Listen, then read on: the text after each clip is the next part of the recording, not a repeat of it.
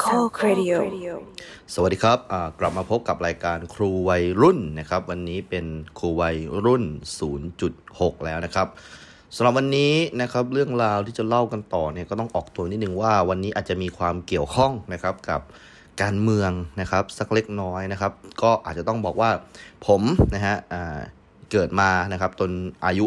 ปูนนี้แล้วเนี่ยก็ไม่มีนะครับแนวคิดทางการเมืองที่แบบ เบนไปด้านใดด้านหนึ่งแล้วอะตอนนี้นะครับ ก็ฟังได้ทั้งสองด้านนะครับ แล้วก็ที่อ่องต้องออกตัวอย่างนี้เพราะว่าไม่อยากให้รายการคุยรุ่นเป็นรายการการเมืองนะครับ แต่อาจจะต้องบอกว่าการเมืองมันอยู่ในทุก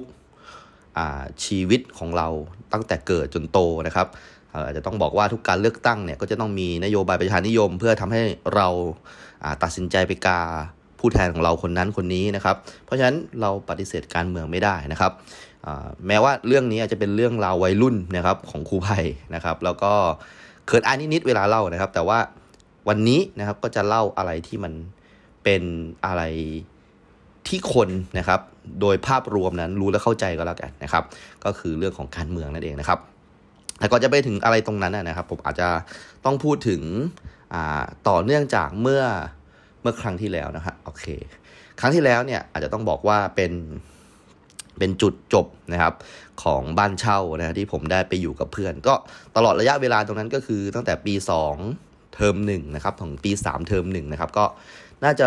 รวมๆแล้วก็ประมาณปีกว่าๆนิดๆนะครับ ก็อย่างที่ผมได้บอกท่านว่าเหตุการณ์ที่มันเกิดขึ้นเนี่ยมันตรงกับช่วงของการประกวด Academy Fantasia เลยนะครับ ผมนะฮะก็ได้เป็นมันกิมมิกเล็ก ๆ ว่าต้องเข็นกระเป๋าออกจากบ้านนะครับ เพราะว่า ผมกับน้ำเพื่อนรักนะครับ แล้วก็มีเพื่อนฟิสิกส์ที่อยากจะบอกว่าฝักใฝ่ในความเท่นะครับ ได้มารวมตัวกัน แล้วก็ดูเหมือนจะเมาจนเลยเถิดไปสักนิดนึงนะครับ ก็อย่างที่ได้บอกว่าได้เผลอทำลายร่างกายคนที่ไม่มีสตินะครับ แล้วก็มาถึงตอนนี้ต้องบอกตรงว่าก็ค่อนข้างที่จะรู้สึกผิดบาปนะครับ กับสิ่งที่ได้ทำไปนะครับ ก็คิดว่าคงไม่มีอะไรเพราะว่า หลังจากเหตุการณ์วันนั้นก็ไม่ได้มีข่าวนะครับใครเสียชีวิตอะไร ผมก็ตามข่าวอยู่นะครับว่าเฮ้ยมีใครเสียชีวิตอะไรหรือเปล่านะครับ เพราะว่ากลัวว่าความห้าวนะครับในวัยรุ่นนะครับทำให้เราได้กระทำเกินเลยนะครับล่วงเกินถึงชีวิตใครไปหรือเปล่านะครับ ก็ไม่มีนะครับไม่มี ก็คงจะเหลือแค่เรื่องของการพนันฟุตบอลแล้วแหละนะครับ อาจจะต้องบอกว่าพอขึ้นปี 3 เทอมหนึ่งนะครับ แล้วก็ผมก็ได้เจอกับเหตุการณ์ที่ผมไปทำควิสให้เพื่อน แล้วก็ถูกอาจารย์จับได้นะครับ ทีนี้ในการทำควิสตรงนี้เนี่ยมันมันมันมีเกรดนะครับที่จาก A เนี่ยก็กลายไปเป็น D ด็อกเลยนะครับ จาก 4 กลายเป็น 1 ประมาณนั้นนะครับ ประมาณนั้นเลยนะครับ มันทำให้ความมั่นใจของผมที่ผมได้บอกกับทุกท่านว่า ผมอยากจะเลิกเรียนเก่งนะครับเพราะผมเบื่อแล้วการเรียนเก่งเนี่ยนะครับ มันไม่เห็นสนุกตรงไหนเลยนะครับ แล้วก็เรียนไปเกรดเอาไปทำอะไรประมาณนี้นะครับ ผมก็เริ่มที่จะต้องวิตกกังวลเล็กๆล่ะนะครับวิตกกังวลเล็กๆล่ะผนวกกับการไปทำนะครับสโมสรนักศึกษาทำให้ผมมีเวลานะครับในการเข้าชั้นเรียนน้อยลงเรื่อยๆนะครับเพราะว่าบางทีไปทำงานมามันไม่ตรงกับเวลาเรียนก็จริง แต่ว่ามันมันอ่อนเพลีย แล้วก็ทำให้ไม่สามารถลุกไปเรียนนะในเช้าวันรุ่งขึ้นได้นะครับ ก็เกรดก็ตกมากเลยนะครับ ถ้าจำได้เนี่ยในสัญญาที่ผมได้ได้หาในตอนที่แล้ว แล้วก็เจอแผ่นสัญญาเนี่ยมันระบุไว้อย่างชัดเจนนะครับมีอากรสแตมติดไว้นะครับ อย่างชัดเจนว่าผมจะต้องรักษาเกรดอยู่ที่ 3.00 นะครับ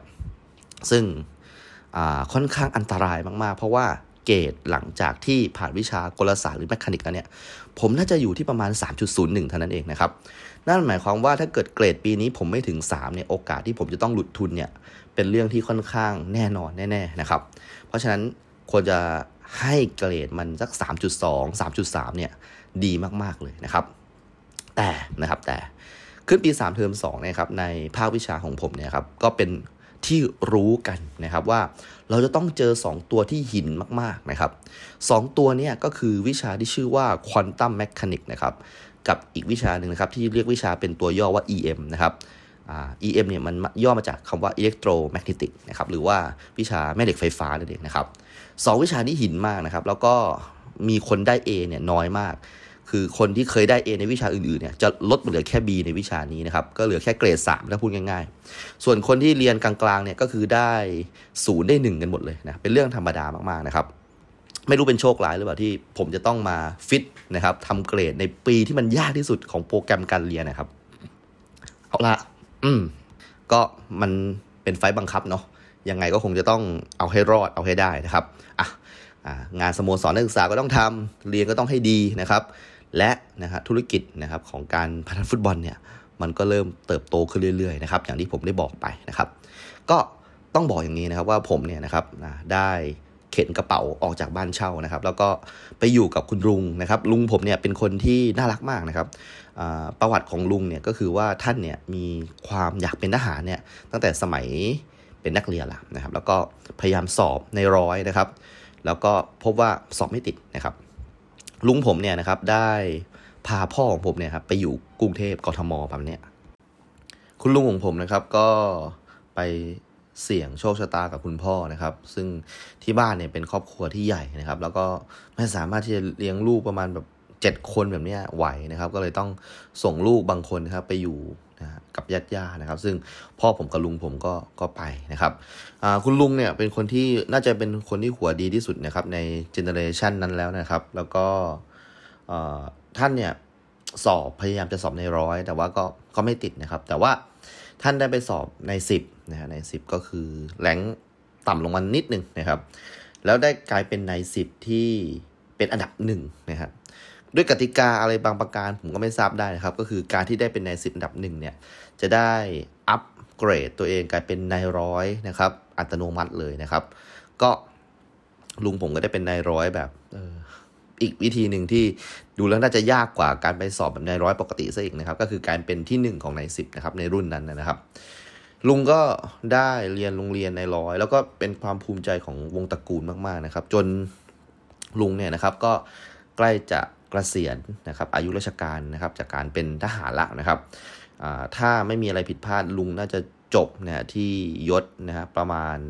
พลตรีนะครับพลตรีนะครับช่วงที่ผมไปเนี่ยลุงเนี่ยเป็นพันเอกพิเศษอยู่นะครับ แล้วก็กำลังจะกลายเป็นพลตรีละนะพันเอกพิเศษแบบพลตรีโอเค ทีนี้ แน่นอนว่าลุงเนี่ยก็เคยบ่นนะครับเปรยๆว่าการเป็นนายร้อยด้วยวิธีการเป็นที่ 1 ของนายสิบเนี่ยถือว่าเป็นกระบวนการที่ไม่ค่อยจะได้รับการยอมรับจากเพื่อนๆ ในรุ่นสักเท่าไหร่นะครับเพราะฉะนั้นเวลาที่ผมถามอะไรเกี่ยวกับวงการทหารเนี่ยลุงก็บอกว่าลุงรู้จักแต่ว่ามันไม่ใช่เพื่อนลุงเลยเนี่ยครับก็ อย่างเช่นผมถามว่ารู้จักสนธิบุญยรักกลินไหมนะครับลุงก็บอกรู้จักอ๋อบางเคยเตะฟุตบอลกันถึงหนึ่งครั้งอะไรประมาณนี้เป็นเพื่อนร่วมรุ่นของแกนะครับรู้จักประยุทธ์จันโอชาไหมแกก็บอกแกรู้จักอะไรแบบนี้รู้จักหมดเลยนะครับที่เป็นแบบยศนะครับใหญ่โตนะครับแต่ว่าแน่นอนก็ถ้าเกิดจะจะรู้วงในทหารก็ลองไปอ่านหนังสือรับลวงพลางนะครับของคุณวัฒนานานุ่มนะครับนักข่าวสายทหารนะครับมืออาชีพจริงๆนะครับก็ลุงก็อยู่ในวงการทหาร ซึ่ง ไม่ได้เคยได้ควบคุมอัตรากำลังแบบใหญ่โตอะไรเลยนะครับ ไม่เคยเป็นแม่ทัพภาคอะไรเป็นทหารยศนะฮะนายพลก็จริงแต่ว่าเป็นแบบเหมือนสายเอกสารอะไรมากกว่านะครับ ไม่ได้แบบมีกำลังพลอะไรมากมายนักนะครับ ผมไปอยู่กับลุงนะครับ ตั้งแต่ลุงยังเป็นพลเอกพิเศษนะพันเอกพิเศษสักอย่างเนี่ยน่าจะเป็นพันเอกพิเศษนะครับ ซึ่งเวลาที่เราจะดูว่าบ้านใครเนี่ยในค่ายทหารเนี่ย ใครเป็นคนใหญ่คนโตของที่เนี่ย ให้ดูลำดับของบ้านพักนะครับ ถ้าเกิดเข้ามาในค่ายทหาร แล้วเจอบ้านใครก่อนเนี่ยบ้านนั้นก็คือบ้านของคนที่ใหญ่ที่สุดนะครับ ตอนที่ผมไปเนี่ย ตอนนั้นเป็นประมาณม .6 เนาะผมพยายามจะไปติวนะครับ แล้วก็อาจจะต้องไปไปค้างคืนที่หัดใหญ่เนี่ยนะครับ ลุงก็ให้ไปอยู่บ้านพักของลุงนะครับ ซึ่งก็เป็นบ้านลำดับที่ 3 ในค่ายนั้นนะครับ ก็แสดงว่ายังมีคนใหญ่กว่าลุงเนี่ยสคนได้นะครับ ผมก็ไปอยู่ที่บ้านพัก นะของลุงนะครับ ตอนนั้นลุงเนี่ยก็เหมือนกับรักหลานๆน่ะหลานๆฝั่งตัวเองก็คือผมนะหลานๆฝั่งเมียก็มีเหมือนกันนะครับ ที่ไปอยู่บ้านนะครับ เมียลุงก็มีหลานของฝั่งเขาอะนะฮะผมก็ไปเจอพี่คนหนึ่งซึ่งผมเรียกแกว่าพี่โต๊ดนะครับพี่โต๊ดตอนนั้น อยู่วิศวะปีสามละนะครับ แกก็มาแนะนำผมนะครับว่าเฮ้ยเป็นไงมาเรียนมอเหรออย่างคณะอะไรอยากจะเข้าอะไรแกก็แนะนำดีมากนะครับแกอยู่ปีสามนะครับ แนะนำร้านอาหารอร่อยๆนะครับ ในหัดใหญ่ว่าอ่านี่มันมีร้านหมี่ไก่นะอร่อยมากเลย ชื่อกรหมี่ไก่ประมาณนี้นะครับ แล้วก็มีร้านข้าวหมกนะครับโอ้โหอร่อยมากนะครับแกก็แนะนำให้ผมนะครับ ก็มีความรู้สึกอยากเข้ามาออขึ้นนิดนึงนะครับในช่วงนั้นนะฮะแต่ว่าก็เป็นอยู่กับลุงในช่วงเวลาสั้น ๆ นะครับ แล้วผมก็ไม่ได้อยู่กับลุงเลยจนเนี่ยแหละครับ หลังจากถูกไล่ออกจากบ้านเช่าของเพื่อนๆนะครับ ซึ่งเที่ยวนี้เนี่ย พอผมกลับไปหาลุงอีกรอบนึงครับ ลุงไม่ได้อยู่บ้านหลังเดิมนะครับผม ลุงขยับบ้านนะฮะมาอยู่หลังแรกสุดของค่ายทหารแล้วนะครับ ซึ่งถือว่าบ้านของลุงคือคือใหญ่สุดนะครับในค่ายทหารแห่งนั้นแล้วนะครับ ผมก็ได้ห้องขับหนึ่งห้องเต็มนะครับ ซึ่งลุงก็แบบไม่ได้ไปสนใจอะไรผมเลยก็คือเข้าใจวัยรุ่นแบบสุดๆเลยนะครับว่าอยู่ไปเลยเต็มที่นะครับ หลานอยากจะได้อะไรก็โอเคเลยมีแอร์หนึ่งเครื่องด้วยนะครับ ตอนอยู่บ้านเช่าแอร์ไม่มีนะครับ แล้วก็การเข้าไปนะครับในค่ายทหารเนี่ย เอาจริง ๆ แล้วก็มีทั้งความลำบากเล็กน้อยนะครับ เพราะว่าผมเนี่ยไม่ได้มีรถยนต์ขับก็ต้องขับมอเตอร์ไซค์เนาะแล้วก็เวลาขับมอเตอร์ไซค์เนี่ยเวลาเข้าค่ายทหารเนี่ยจะมีกฎอย่างหนึ่งก็คือว่าต้อง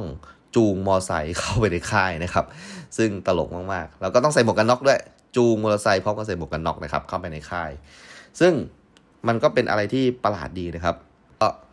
จูมอเตอร์ไซค์เข้าไปในค่ายแบบ ธรรมดาไม่มีปัญหาอะไรสบายๆนะครับ ก็ผ่านจากจุดนั้นพอเข้ามาในบ้านเราก็เป็นตัวตัวเองได้นะครับด้วยความที่อย่างที่บอกว่าลุงเนี่ยเป็นคนที่ค่อนข้างใหญ่โตพอสมควรนะครับในค่ายทหารแห่งนั้นนะครับ ลุงมีทหารรับใช้นะครับ ซึ่งเป็นทหารเกณฑ์เนี่ยสามคนนะครับ แล้วก็มีเป็นเหมือนกับมือขวาคู่ใจเนี่ยหนึ่งคนที่ทำ หน้าที่สั่งทหารรับใช้อีกทีนึงนะครับ ซึ่งลุงเนี่ยจะแบบไม่ลดตัวลงมาสั่งให้พวกทหารพวกนี้เองนะครับ จะให้มือขวาเป็นคนสั่งนะครับ แล้วก็ลุงเนี่ยก็น่ารักมากเวลาอยู่กับผมนะครับ แต่ว่าเวลาอยู่กับทหารรับใช้เนี่ยก็จะแบบตีนิ่งๆนิดนึงนะครับเย็นๆอะไรประมาณนี้นะดูเหมือนเป็นอีกคนละคนประมาณนี้นะครับ ก็ทำให้ผมนะฮะก็อยู่นะครับในค่ายทหารแล้วก็ผูกพันกับชีวิตนะครับของคนในค่ายนะครับ ก็ วลาช่วงเช้าๆก็จะยินเสียงทหารฝึกใหม่นะครับ วิ่ง แล้วก็มีการร้องเพลงปลุกใจนะครับ ให้มันเกิดความสามัคคี แล้วก็อาจจะช่วยในเรื่องของแบบแก้ง่วงด้วยมั้งนะครับ ผมก็มีจักรยานอยู่คันหนึ่งครับก็ปั่นไปในค่ายทหารนะครับ ก็เป็นความรู้สึกที่แปลกประหลาดดีนะครับ จริง ๆ แล้วตอนแรกเนี่ยผมแบบไม่อยากจะอยู่กับลุงเลยนะเพราะอย่างที่บอกว่าไลฟ์สไตล์ของผมเนี่ยมันไม่ควรจะอยู่ในค่ายทหารแน่นอนนะครับ แล้วก็หลาย ๆ สิ่งหลาย ๆ อย่างเนี่ยมองว่า เออ ถ้าเกิดสมสมัยก่อนเนี่ย ผมเคยพาคุณน้ำใช่ไหมแล้วผองเพื่อนของผมเนี่ย ไปดื่มสุรากันใช่ไหมฮะที่บ้านเช่าแบบนี้แล้วตอนนี้ผมจะทํำยังไงวะ ผมคงทำอย่างนั้นในค่ายทหารไม่ได้แน่ๆนะครับ ก็อยู่นะฮะด้วยการด้วยกฎระเบียบนะครับที่ค่อนข้างเข่งครัดพอสมควรนะครับ มันทำให้ผมนะครับไม่ค่อยที่จะกลับบ้านไปหาลุงสักเท่าไหร่นะครับ ก็จะมักอยู่ที่สโมสรนักศึกษานะครับ ซึ่งก็มีห้องหับให้เราอยู่ได้นะ เพราะว่าเด็กทำกิจกรรมก็ส่วนใหญ่ก็ไม่ค่อยได้กลับบ้านแล้ว ก็จะนอนกันอยู่ในนั้นแหละนะครับ แล้วก็บางครั้งเนี่ยเราก็มีเสื้อใช่ไหมทำแจกน้องทำขายน้องบางทีมันก็เหลือนะเราก็ไม่มีเสื้อผ้าใส่เราก็เอาเสื้อผ้านั้นมาใส่ก่อน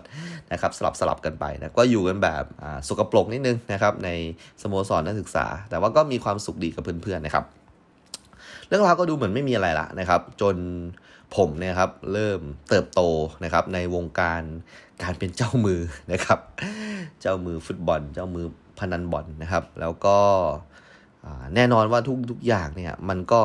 ดำเนินไปแบบเข้มข้นนะครับ ไม่ว่าเรื่องของฟุตบอลเอง ซึ่งพอผมได้ไปอยู่ในบ้านของลุงเนี่ย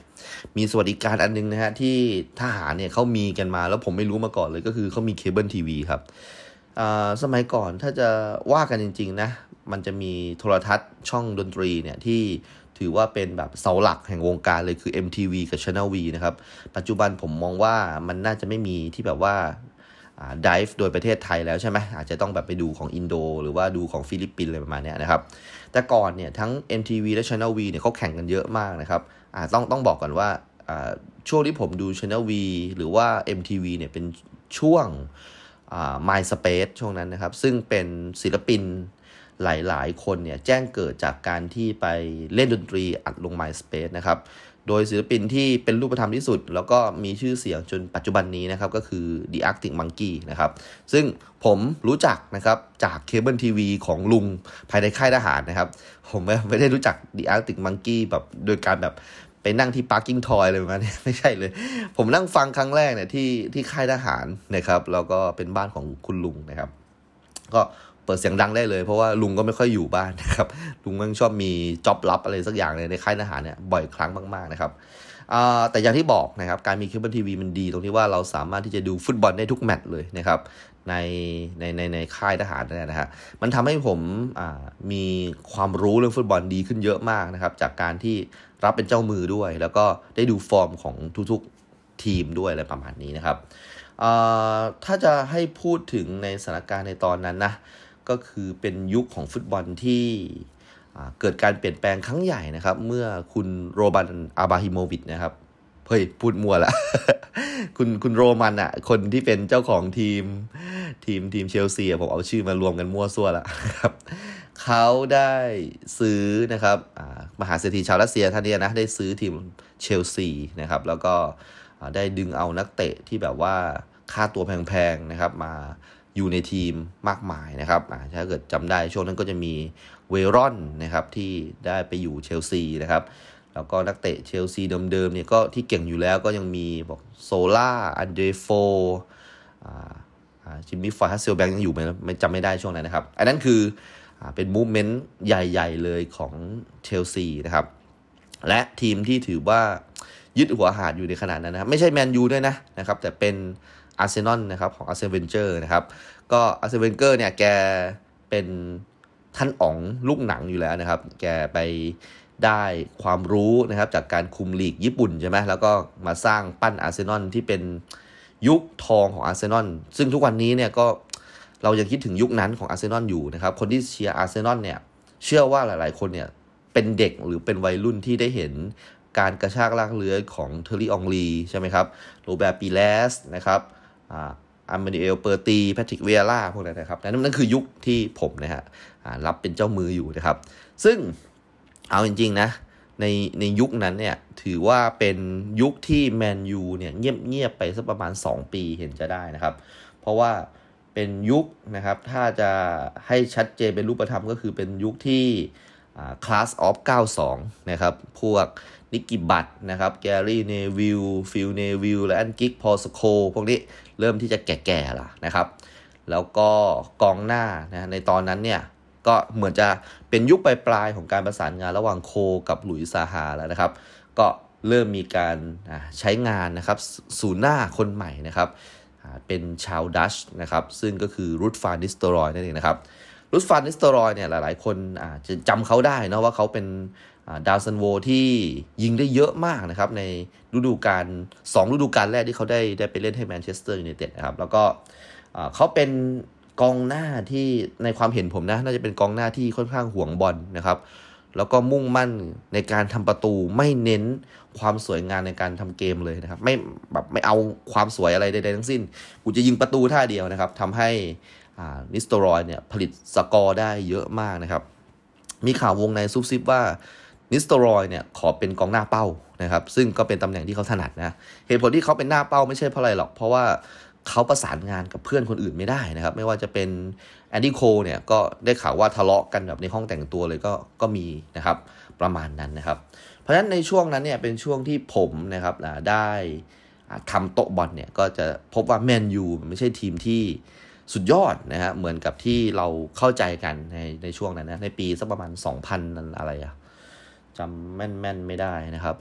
2006-2007ละมั้งประมาณแถวๆนั้นนะฮะก็เป็นปีที่แมนยู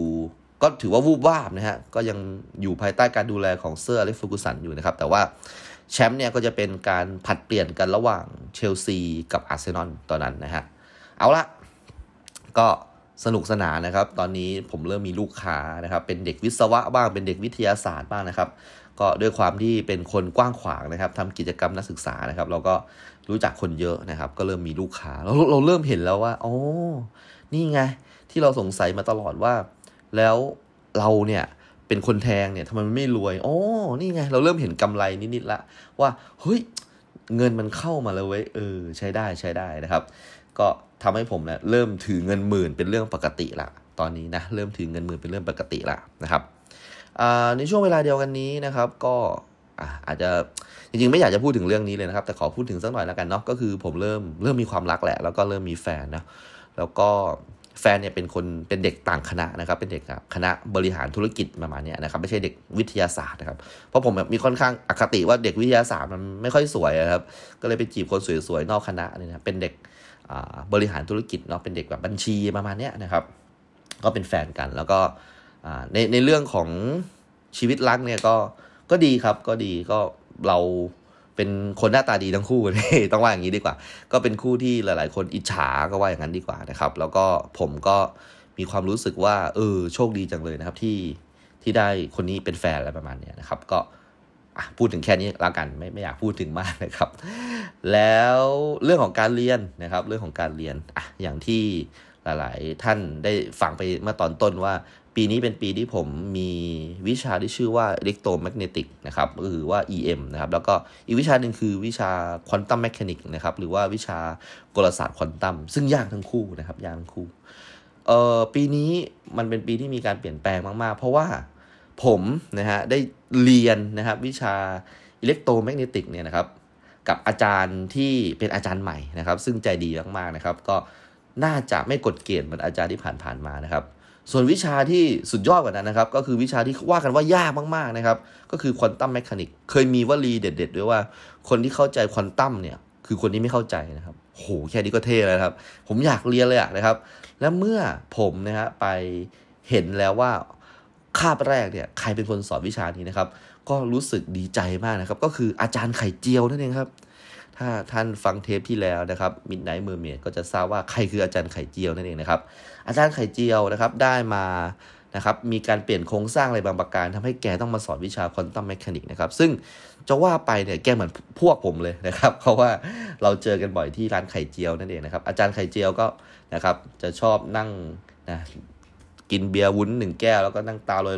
ยๆ มองอะไรกันแก้ก็ไม่รู้นะครับ ก็เราดีใจมากนะที่ที่เจอแกนะครับ ผมกับน้ำก็เริ่มกลับมาตั้งใจเรียนพอสมควรแล้วนะครับ ก็ก็ดีใจนะครับ ในคาบแรกๆเนี่ยเราเข้าไปนั่งเรียนวิชาควอนตัมแมชานิกนะครับเออเอาจริงๆนะผมอาจจะต้องบอกว่าผมเป็นคนที่ไม่ค่อยเก่งเท่าไหร่นะครับถือว่าเป็นเด็กที่ใช้พลังของการเรียนเก่งจนจนหมดละหมดหลอดละแล้วก็ไม่เหลือพลังแล้วนะครับ ผมก็เลยจำไอ้พวกสมการอะไรยากๆเนี่ยไม่ได้นะครับ ผมเพิ่งมาทราบว่า จริง ๆ แล้วการจะเรียนควอนตัมแมชานิกให้สำเร็จรุ่ล่วงได้ผลดีเนี่ยมันต้องเรียนวิชาอันหนึ่งของภาคคณิตศาสตร์มาก่อนนะครับ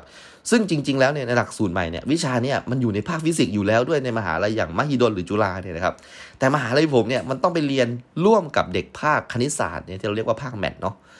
วิชานี้ชื่อว่าวิชา differential equation นะครับ หรือว่าสมการเชิงอนุพันธ์นะครับ ผมไม่ได้เรียนเว้ยวิชานี้หนึ่งวิชาเต็มๆเลยคือผมไม่ได้เรียนเลยนะครับ แล้วพวกเด็กทุนทุกคนที่เท่าที่ผมทราบนะครับไม่ว่าจะเป็นทุนพสวท หรือทุนผมเอง หรือทุนใด ๆ ก็ตามเนี่ย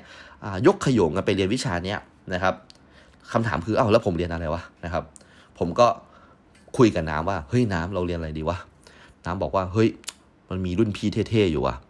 รุ่นพี่พวกเนี้ยชอบเรียนธรณีวิทยา เป็นไงวะน้ำอุ้ยธรณีวิทยานี่เจ๋งมากเลยนะเว้ยคือแบบมันแบบจะได้ออกฟิลนะเว้ยแล้วก็แบบว่าไปขุดดินขุดอะไรเนี่ย แล้วก็หาแหล่งน้ำใต้ดิน เออ อาจจะเป็นพวกน้ำบาดาลอะไรประมาณนี้หรือว่าแบบขุดสำรวจนะครับ อารยธรรมบ้านเชียงนะครับ หาจานโบราณหม้อโบราณ โดยใช้หลักการทางวิทยาศาสตร์นะครับ ผมโอ้ยน่าสนใจว่ะ แล้วมันดูเท่ด้วยมันได้ออก field นะฮะคำคำว่าออก field เนี่ยก็คือว่า ถ้าเกิดคุณอยู่ในวิชาที่ต้องออก field เนี่ย มันจะเจ๋งตรงหนึ่งก็คือฟิสิกส์เราจะมีเสื้อช็อปให้นะครับ แล้วฟิสิกส์เนี่ยมีความน้อยเนื้อต่ำใจว่า เราเรียนยากพอๆกับวิศวะ แต่ว่าวิศวะมีช็อปอะแล้วช็อปนี่เอาไปจีบสาวได้นะครับ แล้วถ้าเกิดผมไม่เรียนธรณีฟิสิกส์เนี่ยนะครับ โอกาสได้ช็อปเนี่ยผมแทบจะเป็นไปไม่ได้เลย อย่างเช่น ผมเรียนอ่าอะไรอะ astrophysics อยู่เนี่ยฮะ คือเป็นแบบฟิสิกส์ดาราศาสตร์เนี่ยภาควิชาคงไม่ตัดชุดอวกาศให้ผมหรอกครับ เพราะว่ามันมันตลกอะ่ะใช่ไหมคุณไม่ได้ไปอวกาศจริง แต่ว่าธรณีฟิสิกส์เนี่ย คุณขุดดินจริง ๆ นะครับ คุณเอา probe เอาอะไรมาตอกลงดินจริง ๆ เนี่ย มันมีการแบบคราบเหงื่อไคลอย่างเนี้ย เออ มันคุณไม่ไม่ไม่ไม่เหมาะมั้งที่จะต้องเอาชุดนักศึกษาแบบไปออก field เลยประมาณเนี้ย แค่นั้นเอง นี่คือความคิดผม ผมสละการเรียน differential equation เพื่อไปขุดดินนะครับ กับภาคธรณีฟิสิกส์นะครับโอ้สุดยอดมากในในกลุ่มเนี่ยนะครับมี 3 เพื่อนรักนะครับ มีบอส นะครับ มีน้ำมีผมนะครับ มีเป็น 3 คนที่เลือกที่จะไปเรียนตรงนี้นะครับ แล้วก็ถ้าเกิดทามมิ่งเนี่ยของการเรียนตรงนี้มันคือหนังนะครับ ชื่อเรื่องว่ามหาลัยเมืองแร่นะครับอ่าซึ่งเป็นหนังของพี่เก้งจิระใช่ไหมฮะอ่าคือหนังเรื่องนี้เป็นหนังของถ้าผมจะไม่ผิดจะเป็น GTS แล้วมึงเออจะน่าจะเป็น GTS แล้วหรือไม่ก็จะเป็นค่ายเก่ากว่าที่เป็น GTS อะนะครับ ซึ่ง หนังเรื่องนี้จะว่าไปเป็นหนังดีมากที่ทำเงินค่อนข้างน้อยนะครับ แล้วก็ที่ที่ผมแบบอยากไปดู เพราะว่าคือผมจำชื่อพระเอกไม่ได้ขอโทษ แต่ผมจำได้ว่ามีคุณสนเดอะสตาร์นะครับผมชอบแกมากแกเป็นคนใต้นะครับ แล้วก็แสดงนำในเรื่องนี้ด้วยนะครับ ถ้าเกิดทุกท่านที่ดูหนังเรื่องนี้ก็จะจำเนื้อเรื่องได้แม่นมากว่า มหาลัยเมืองแร่เป็นเรื่องชีวิต นักศึกษาวิศวะที่โดนรีทายใช่ไหมแล้วก็ถูกส่งไปที่พังงาใช่ไหมครับ แล้วก็ไปทำงาน นะครับดูแลกิจการเมืองแร่นะครับ แล้วก็เหมือนกับว่าชีวิตที่เคยสุขสบายนะฮะชีวิตที่เคยอยู่ดีมีสุขมีแฟนสวยมีอะไรนะครับ ก็ถูกทิ้งหมดเลยนะครับ แล้วก็ไปเริ่มชีวิตกันใหม่ที่เมืองที่แบบมีแต่ฝนตกอะไรมาเนี่ยครับ แล้วก็ไปเจอว่าเอออะไรมันคือชีวิตจริง ๆ นะครับ กับมหาลัยเมืองแร่นะครับ มหาลัยเมืองแร่เนี่ยจะมีตัวแสดงนะครับ ซึ่งเป็นบริษัทข้ามชาติที่เป็นคนฝรั่งนะครับ ที่เราจะเรียกกันในหนังว่านายฝรั่งเนี่ยนะครับอยู่นะครับแล้วก็เขาก็จะดูแลคนงานอะไรเนี่ยเพื่อให้มีประสิทธิภาพที่สุดนะครับในการทำเหมืองทำอะไรมาเนี่ยเพราะว่ามันต้องใช้เทคโนโลยีนะจากเมืองนอกประมาณนี้นะครับ พวกเราสามคนเนี่ยนะครับบอสไผ่น้ำเนี่ยครับอินกับเรื่องนี้มากครับ แล้วเรานะครับไปเรียนธรณีฟิสิกส์นะครับ ดันเจออาจารย์ฝรั่งมาสอนจริง ๆ ด้วยนะครับ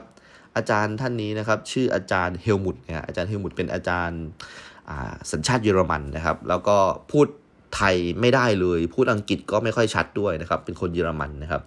แล้วเราต้องเรียนวิชา geology นะครับ geography อะไรสักอย่างเนี่ยผมจำชื่อไม่ได้นะครับ เป็นภาษาอังกฤษหมดเลยนะครับ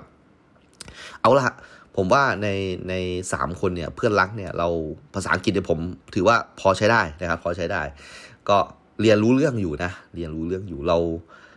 นั่งมองเลยพวกเพื่อนที่เรียนแบบโอ้โห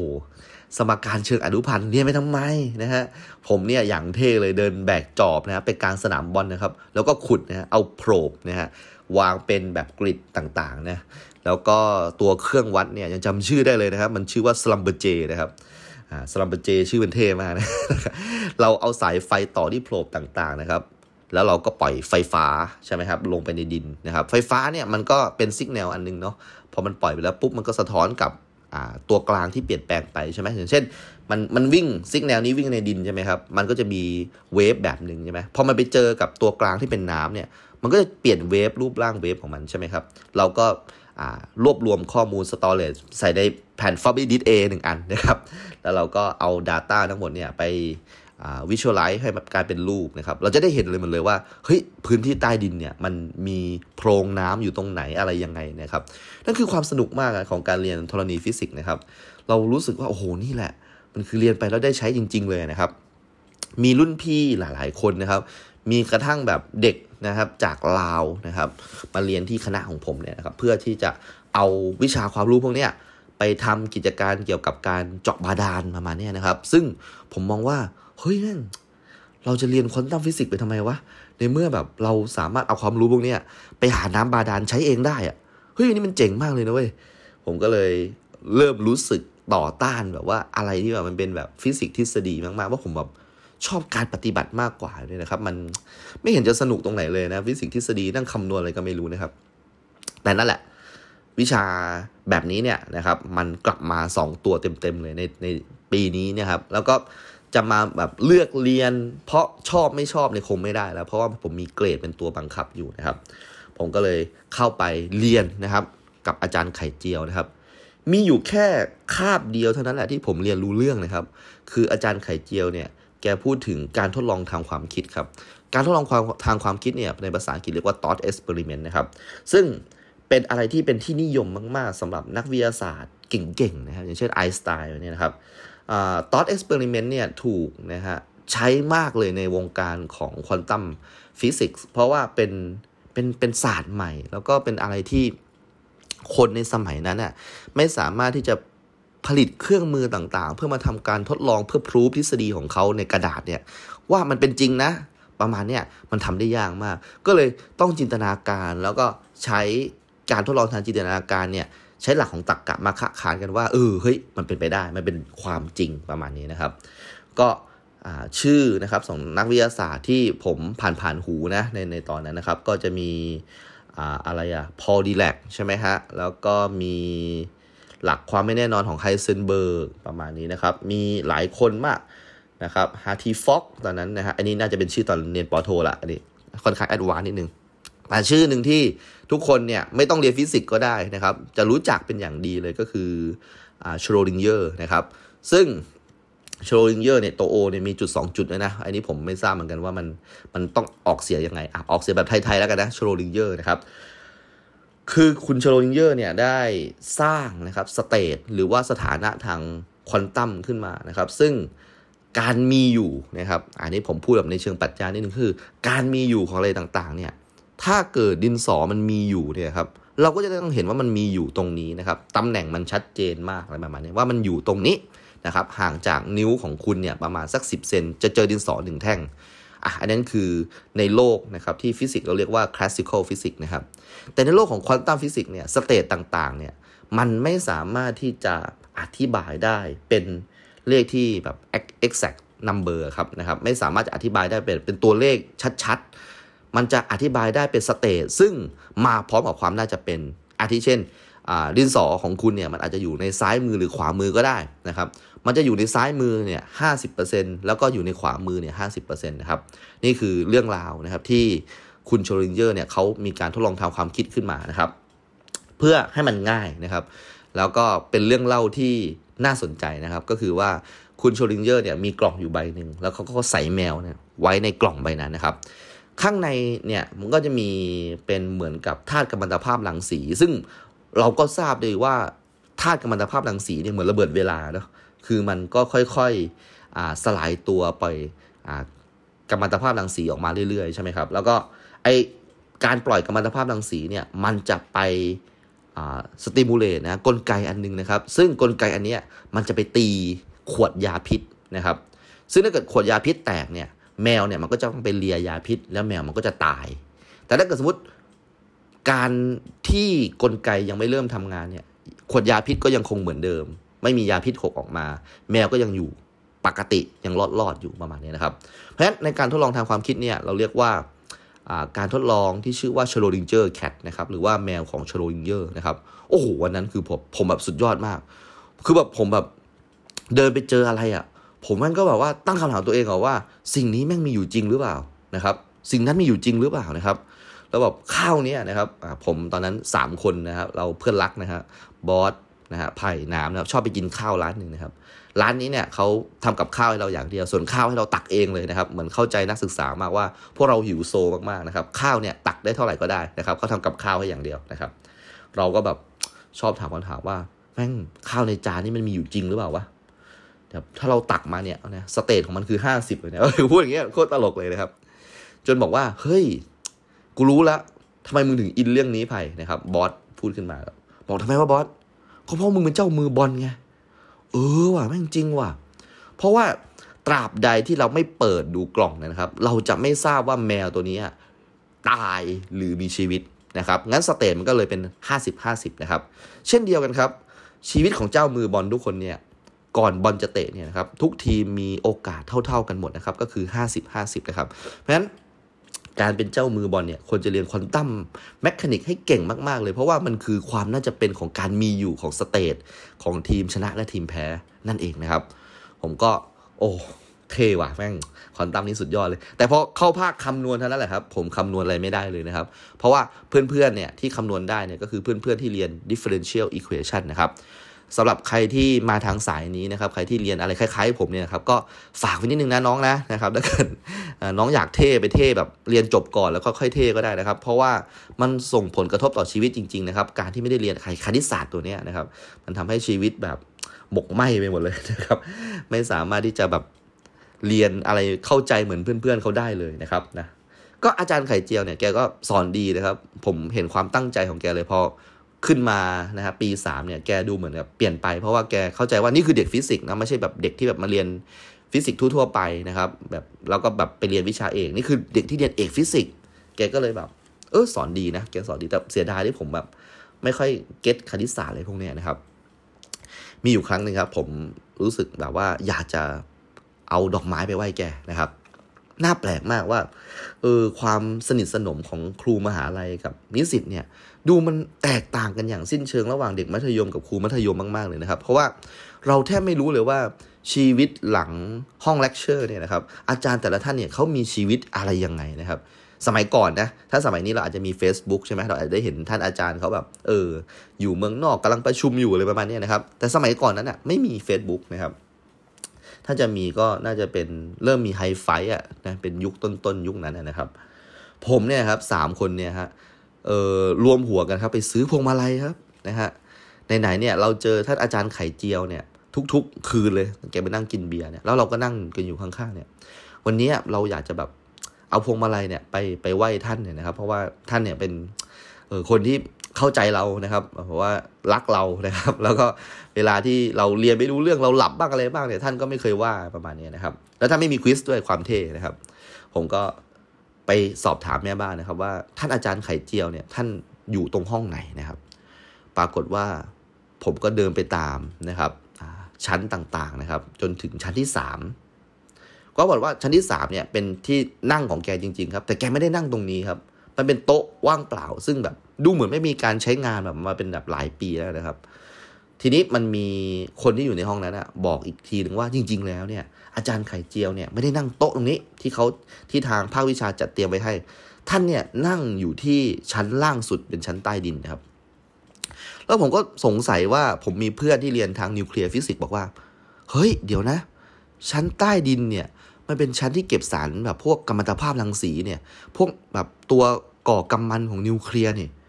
อาจารย์ที่อยู่ในห้องนั้นก็บอกว่าใช่ นั่นแหละ อาจารย์ไข่เจียวเนี่ยแกชอบไปนั่งที่นั่นอะบอกโอ้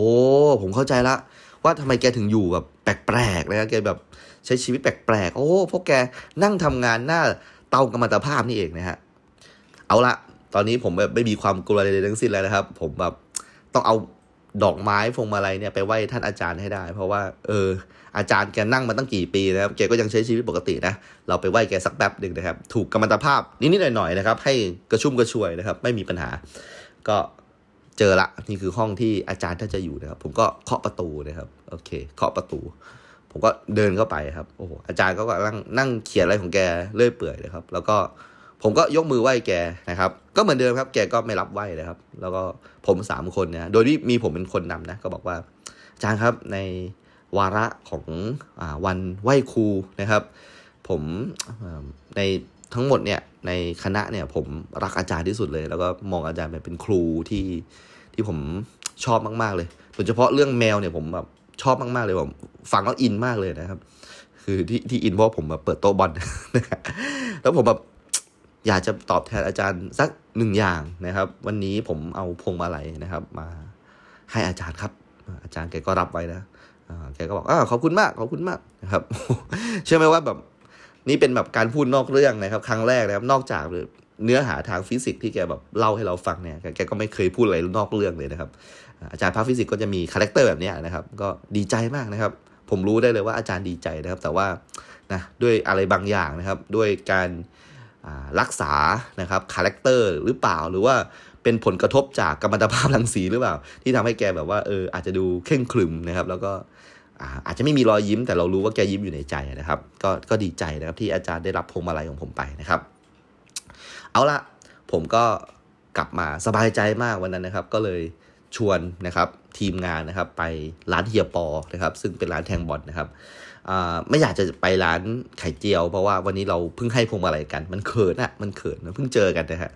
ก็เลยไปร้านเฮียปอนะครับ ก็เหมือนเดิมนะฮะผมก็มีโต๊ะประจำนะครับ แล้วก็เอาบินมาอันหนึ่งนะครับ แตอนวันนี้ช่วงนี้ไม่ค่อยได้ไปแทงแล้ว เพราะว่าเป็นเจ้ามือซะเองนะครับ ก็แบบพยายามมองดูผู้คนนะครับนะก็มีหลายๆคนนะครับที่มาเป็นขาประจำนะซึ่งผมก็รู้จักนะครับ บางทีก็เป็นพี่วินมอเตอร์ไซค์นะครับ แกเหมือนจะชื่อพี่หนุ่มเสกนะถ้าเกิดผมจำไม่ผิดนะพี่หนุ่มเสกเนี่ยแกเป็นคนที่หน้าตาเหมือนหนุ่มเสกนะเพราะแกบอกว่า ตอนหนุ่มๆเนี่ยแกกับหนุ่มเสกเนี่ยหน้าคล้ายกันมากเลย แต่หนุ่มเสกเนี่ยเป็นนักร้องได้ดิบได้ดี แกต้องมาขับบินมอไซค์ประมาณนี้นะครับ พี่หนุ่มเสกแกเป็นคนที่ชอบแทงแมนยูมากๆเลยแกเป็นเด็กผีแบบโดยโดยสายเลือดนะครับมันแบบไม่ว่าแมนยูจะเจอกับใครต่อราคาเท่าไหร่เนี่ย พี่หนุ่มเสกเนี่ยแกแกแทงตลอดนะครับ แทงกับเฮียปอเนี่ยนะครับ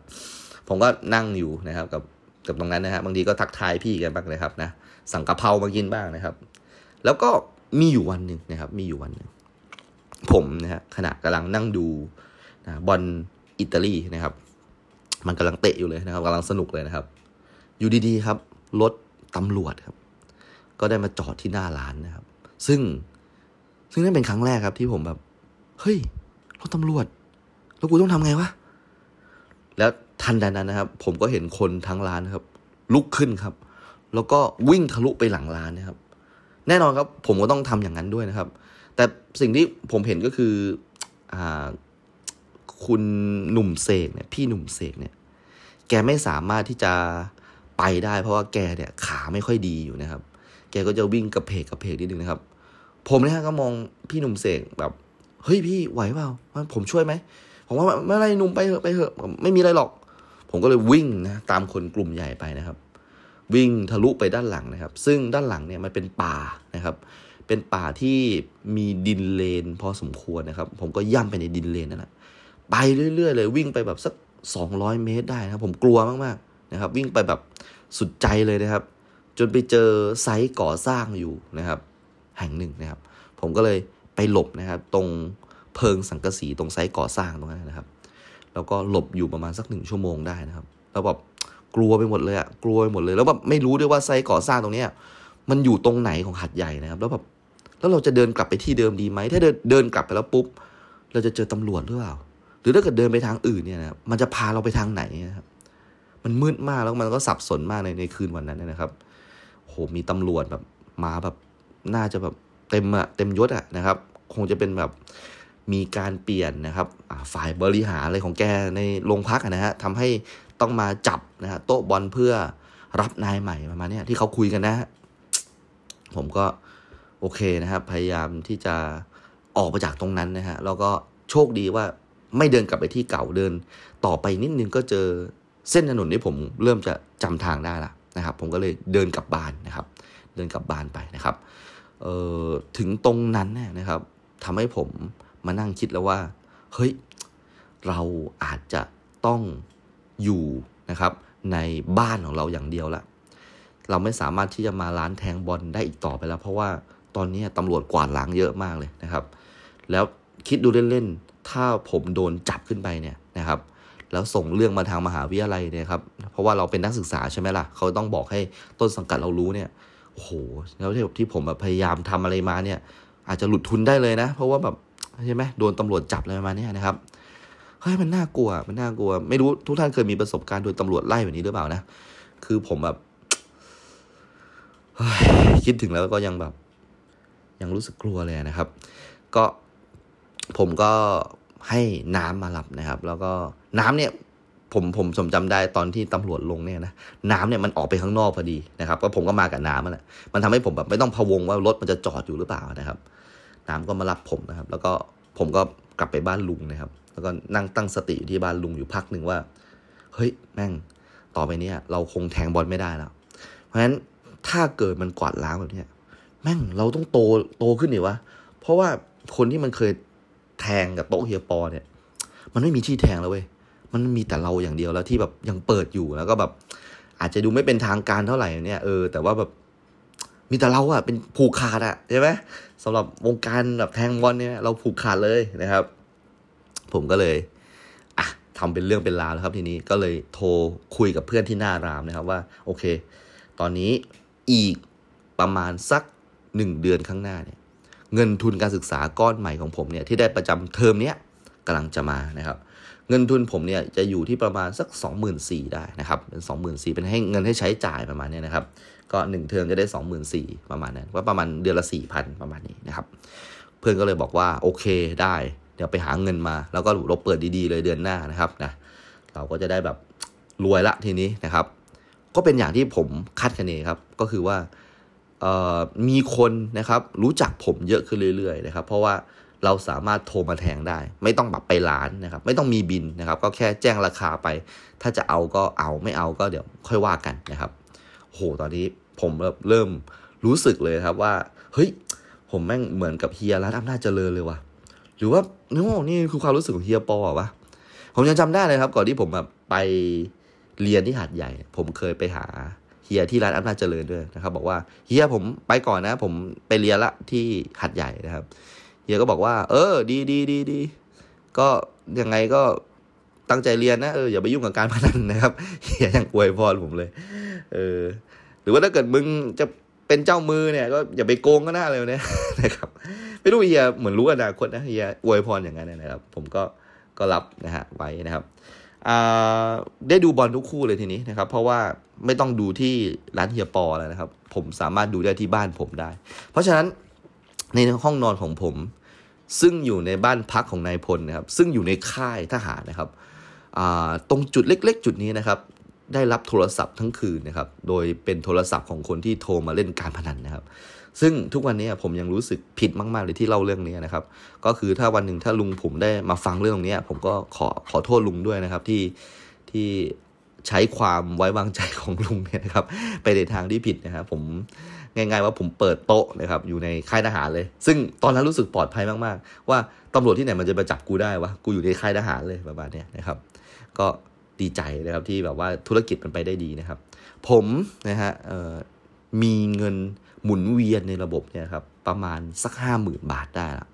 ห้าหมื่นบาทได้แล้วนะครับ ถึงจุดจุดนี้นะครับ ผมเนี่ยก็มานั่งคิดคิดนะครับกับน้ำนะครับว่าเฮ้ยน้ำกูอยากจะทำธุรกิจน้ำบาดาลวะน้ำก็บอกว่าเฮ้ยแต่มึงเป็นครูไม่ใช่เหรอวะมึงต้องแบบจบแล้วไปเป็นครูนี่ที่มึงได้ทุนอะไรของมึงมาเนี่ยบอกเออนั่นแหละ แต่กูว่ากูเรียนเทอมนี้กูก็น่าจะหลุดทุนแล้วว่ะ บอกอ้าวทำไมมึงคิดกันวะ ก็นี่เนี่ยวิชาควอนตัมเนี่ยของอาจารย์ไข่เจียวเนี่ยกูแม่งไม่รู้เรื่องสักตัวเลยวะกูไม่ได้เรียน differential equation มาของไอเด็กภาคคณิตศาสตร์เออกูไม่เข้าใจเลยอะแล้วกูจะสอบมันได้ไงวะเออวิชาเนี้ยหน่วยกิจเยอะด้วย นั่นแหละ กูว่ากูหลุดทุนแน่เลยวะน้ำก็ถามว่าแล้วถ้ามึงหลุดทุนเนี่ยมันยังไงวะเออ กูต้องหาเงินไปใช้ทุนอะประมาณสักสองแสนอะกูว่ากูหาได้วะ ยังไงวะสองแสนเนี่ยทำบอลไงเนี่ยกูทำบอลเนี่ยตอนนี้ห้าหมื่นเนี่ยอยู่ในมือแล้วอะกูว่าถ้าเกิดทำต่อไปเรื่อยๆสองแสนน่าจะมีแน่เลยวะแต่ถ้าเกิดสมมติกูหลุดทุนใช่ไหมเออแม่กูไม่ต้องลำบากเว้ยกูก็เอาเงินสองแสนเนี่ยไปจ่ายคณะ แล้วกูเนี่ยก็มานั่งทำไอ้นี่กับมึงก็ได้ทำไอ้น้ำบาดาลเลยเนี่ยเออแม่งก็สนุกดีอะก็แบบอาจารย์เฮลมุดแกก็แบบแม่งความรู้ระดับเยอรมันเลยนะเว้ยประเทศวิศวะอันดับหนึ่งเลยนะเว้ยแม่งถ้าเกิดกูไปทางสายเนี่ยยาวๆเนี่ย เชื่อเลยว่ามันแบบต่อไปนะ มึงคุมเจาะบาดาลเลยที่สงขลากูคุมยะลาแม่ง แล้วเราแบบเป็น connection กันเนี่ย เชื่อรวยแน่นอน บอกเออเอาดิเนี่ยไปช่วยไอ้บอสด้วยบอสคนตรังเออแม่งเดี๋ยวเราแบบตรังยะลาสงขาแม่งแบบทำเป็นท่อยาวรวมกันเลยนะตอนนั้นคิดแบบตลกตลกเด็กๆนะครับนะว่าโอเค นี่แหละ ผมจำได้เลยว่า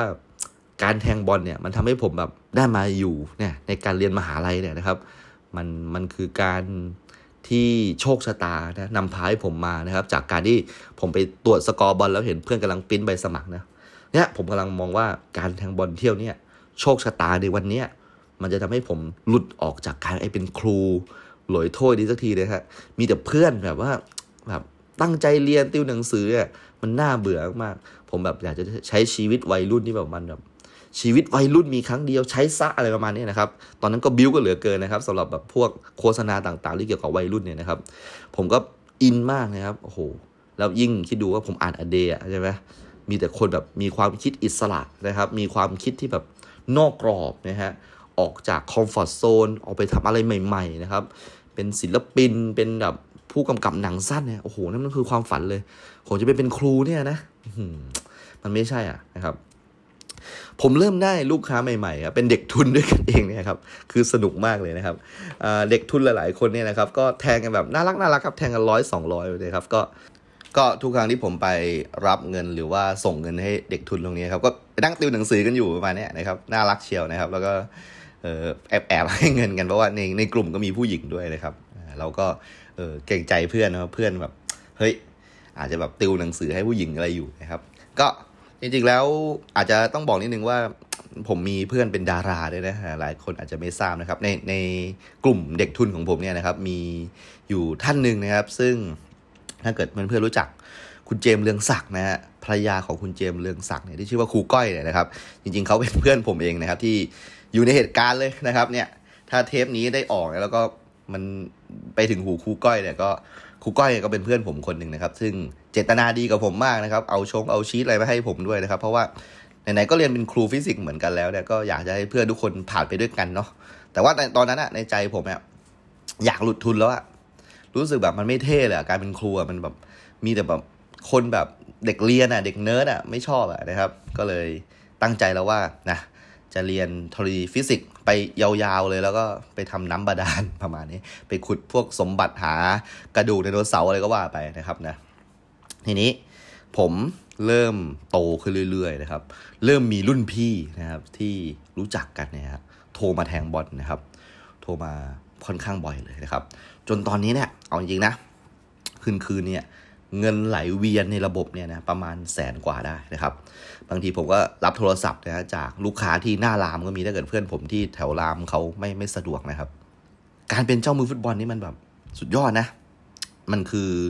ผมเห็นแบบเด็กสมัยเนี้ยนะฮะที่เรียนวิศวะหรือว่าเรียนแบบการเงินไฟแนนซ์อะไรเนี่ยเข้าสู่วงการตลาดหลักทรัพย์เนี่ยแล้วก็สนุกกับการวางแผน วาง port แล้วก็แบบว่าการเก็งกำไร forex อะไรพวกเนี้ยนะครับ ผมมีความรู้สึกว่า อืมผมเข้าใจแบบคนพวกนี้เลยอะว่าแบบ เออ เราประมาณปีสามเนี่ยมันเป็นปีที่เราอยากจะแบบหาเงินใช้เองอะเรามีฝันเราอยากไปเที่ยวทั่วประเทศไทยใช่ไหมฮะเราอยากจะแบบว่าไปค้นหาตัวเองเราอยากจะได้รองเท้าใหม่ๆเนี่ยแล้วเราไม่อยากจะขอเงินพ่อแม่แล้วนะครับ เราก็อยากหาเงินใช้เองได้นะครับ แล้วแบบยิ่งน้องๆที่เก่งๆ ถึงขนาดแบบไปดูแลเรื่องหุ้นอะไรพวกนี้ได้อะมีได้แบบพอร์ตกำไรเป็นล้านเนี่ยโอ้โหนี่แบบน่าชื่นชมนะ ความคิดผมเหมือนน้องๆเลย แต่สิ่งที่ผมทำคือมันสิ่งผิดกฎหมายนะฮะแล้วก็มันเป็นแบบใช่ไหมการพนันใช่ไหมก็มันไม่ใช่การลงทุนมันต่างกันนะครับ การพนันกับการลงทุนมันคือคนละเรื่องนะครับ เพราะฉะนั้นผมเนี่ยเห็นเงินนะฮะแสนนึงเนี่ยก็เห็นมาแล้วในช่วงปี 3 ซึ่งไม่เคยเจอมาก่อนเลยว่าโอ้โหมันคือเงินมากขนาดนี้นะครับ จนผมเริ่มมีรุ่นพี่ที่เขาไปหาลูกค้ามาให้ผมเพิ่มเข้ามาด้วย ตอนนี้ลูกค้าของลูกค้าเริ่มมาแทนกับผมละนะครับ เริ่มมีคนนอกมามาเยอะละนะครับ ผมก็จำได้เลยว่าวันนั้นนะครับเป็นวันที่มีการเตะนะฮะฟุตบอลของพรีเมียร์ลีกระหว่างแมนเชสเตอร์ยูไนเต็ดนะครับกับ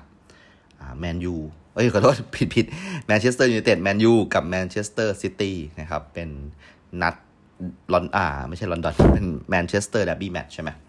แล้วก็ถ้าจะเอาจริงๆนะฮะถ้าเอาจริง ๆ คือในวันนั้นเนี่ยหลายๆคนเนี่ยนะครับ ก็มองว่าแมนยูเนี่ยเข้าแน่นอนนะครับ เพราะว่าคนไทยเนี่ยแมนยูลิเวอร์เนี่ยเป็นเหมือนศาสนาไปแล้วนะครับ แต่ด้วยความที่ผมเนี่ยวิเคราะห์มาอย่างดีแล้วว่า เฮ้ย นี่มันคือทีมร่วมเมืองนะมาเจอกัน แล้วมันก็ ไม่ใช่ว่าแมนยูจะถึงแบบจุดสูงสุดของทีมที่เราเคยเจอแล้วตอนนั้นเนี่ยต้องเล่าให้ฟังว่าลุสฟานนิสเตอร์ลอยเนี่ยเริ่มฟอร์มตกนะครับ แล้วก็ยิงได้ไม่เป็นกอบเป็นกำเหมือนเดิมแล้วนะครับ แล้วป๋าเนี่ยนะครับ ก็ดันไปหลงเสน่ห์นะครับ เด็กโปรตุเกสคนหนึ่งนะครับ ชื่อว่าคริสโตโลคริสเตียโนโรนัลโดนะครับ ของทีมสปอร์ติ้งลิสบอนนะครับ ซึ่งเคยได้เอาทีมแมนยูไปเตะที่สนามนะครับ แล้วก็ ได้ข่าวว่ากระชากลากเลื้อยนะครับ หนีจอห์นโอเชียจนแบบโอเชียนี่แบบวิ่งไล่จนแบบหอบแฮกๆเลยนะครับ โอ้โห แล้วแบบไอ้คนที่อยู่บนม้านั่งเนี่ยสำรองเนี่ยก็แบบเชียร์ให้ป๋าซื้อเลยซื้อเลยนะครับป๋าก็เลยยื่นข้อเสนอว่า ถ้าให้เก้าล้านเนี่ยเซ็นไอ้หนูเนี่ยเอาไหม ถ้าไม่เอาไม่ออกจากสนามด้วย จะเอาให้ได้เลยนะครับ ก็เลยได้โรนัลโดมานะครับ หลังจากนั้นสัก 2 ปีก็จะมีเจ้าหนูเวย์นรูนีย์นะครับ ที่ย้ายทีมมาจากทีมเอเวอร์ตันนะครับมากับกลายเป็นว่าเด็ก 2 คนนี้กลายเป็นกำลังหลักของทีมแมนยูนะครับใน generation ต่อไป ซึ่งตอนนั้นเป็นช่วงแรกๆนะทุกคนรู้อยู่แล้วว่าทั้งรูนีย์ทั้งโรนันโดเนี่ยเป็นสองนักเตะที่ยิ่งใหญ่มากๆในวงการในวงการฟุตบอลอังกฤษนะครับ ทีนี้คำถามก็คือว่า โอ้โห ผมรู้อยู่ว่าเด็กสองคนเนี่ยมันพึ่งพาอะไรไม่ได้หรอกนะครับ แล้วมาเจอทีมแบบแมนซิตี้ซึ่งก็ไม่ได้แบบกระจอกอะไรขนาดนั้นนะครับ ตอนนั้นราคานะครับต่อลูกครึ่งแมนยูต้องยิงถึงสองลูกนะฮะถึงจะกินนะครับ ราคานี้ได้นะครับ ผมก็คิดแล้วว่ามันไม่มีทางเป็นไปได้ ยากมากๆนะครับ มันจะยิงกันได้ไงวะต้องสองลูกนะฮะแล้วแบบนิสเตอร์ลอยก็ไม่ได้ลงนะครับ ไม่ได้ลงแน่นอน เพราะว่าดูแล้วว่ากองหน้าหลังๆเนี่ยป๋าเนี่ยจะใช้ซาฮานะครับ แล้วก็มีรูนีย์นะครับ กับโรนัลโดนะครับโอ้โห ดูแล้วไม่น่ายิงถึงแน่นอนนะครับ แล้วแบบทางซิตี้เขาก็มีตีนนะเออเขาก็มีนักเตะเก่งๆอยู่นะ ตอนนั้นนะครับ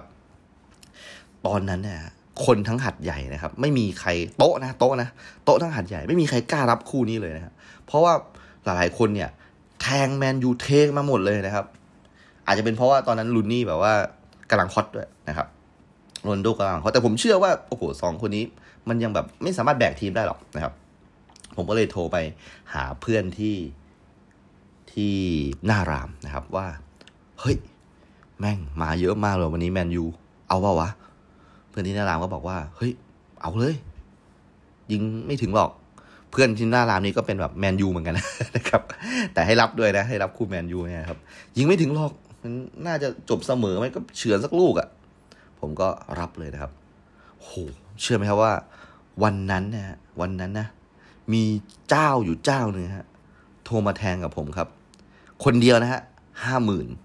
นะฮะคนเดียวเลยครับห้าหมื่นรวมรวมยอดคืนนั้นนะฮะน่าจะแสนหนึ่งได้นะครับ น่าจะแสนหนึ่งได้นะครับ แค่คู่นี้คู่เดียวแมนยูกับแมนซิตี้คู่เดียวเลยนะครับ ปรากฏว่าผมเนี่ย ถ้าเกิดสมมุติว่าคู่นี้เสียนะฮะผมเนี่ยก็น่าจะติดหนี้นะฮะไอแสนหนึ่งเนี่ยนะฮะ หลังจากที่ทบทบกำไรแล้วเนี่ย น่าจะเป็นหนี้สักสักหกหมื่นน่าจะเห็นจะได้หกหมื่นถึงห้าหมื่นเนี่ยครับน่าจะเป็นหนี้ขนาดนั้นได้นะครับ แต่ว่าเราคุยกันแล้วนะครับ ทั้งฝั่งรามทั้งฝั่งหัดใหญ่เราเรารับครับ โอเคฮะผมก็เปิดนะครับทีวีดูนะครับ ในค่ายทหารนะครับที่บ้านลุงนะครับ แล้วสิ่งที่เกิดขึ้นก็คือว่า เฮ้ย ระหว่างดูดูอยู่นะครับ จอมันดับครับผม จอมันดับครับทำไมจอมันดับไม่รู้ครับ ปกติเนี่ยจอไม่เคยดับเลยครับเพราะนั้นจอดับครับผม แล้วผมนะฮะก็พยายามนะฮะที่จะออกไปหาที่ดูบอลครับผม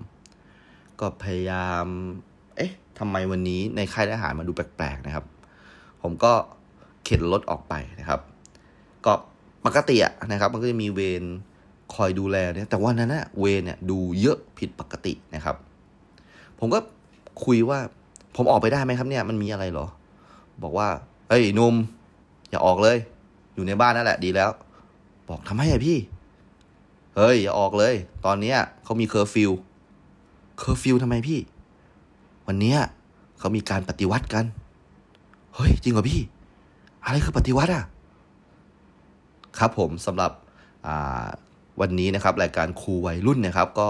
ขอจบนะครับ EP ที่ 0.6 ไว้เพียงเท่านี้นะครับ ก็เพื่อเป็นการสวัสดีปีใหม่ทุกท่านนะครับ ช่วงท้ายๆก็จะมี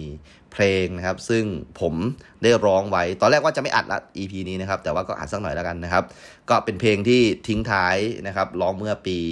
2019 ครับ ก็เพราะยังไงก็ด่ากันได้นะครับ วันนี้ไปที่นี้ครับ สวัสดีครับโอเคครับสัปดาห์นี้จะไม่มีรายการของผมนะครับ หนึ่งพุธให้ได้ฉลองปีใหม่นะครับ ก็เลยขอมอบบทเพลงนี้นะครับ ให้แฟนๆรายการทุกคนครับผมเมื่อมองฟ้าคืนนี้แสงดาวเรียงรายสวยเด่น แต่ใจฉันคืนนี้สุดแสนลำเค็นหมดมองคำคืนนั้นได้กอดก็ซิบแนบชิดเคียงข้าง แต่คืนนี้เปล่าเปลี่ยวอ้างว้างระทมอ่อนใจ สุดเงา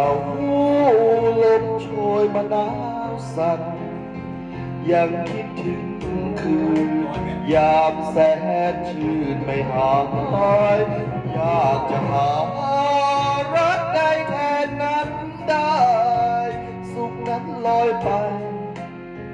เลื่อนลางลับตา มองดวงดาวริบริดังใจฉันยามนี้สิ้นแสนสิ้นแววส่องมาใจยังปรารถนารอเธอมาเป็นดาวหัวใจสุดเห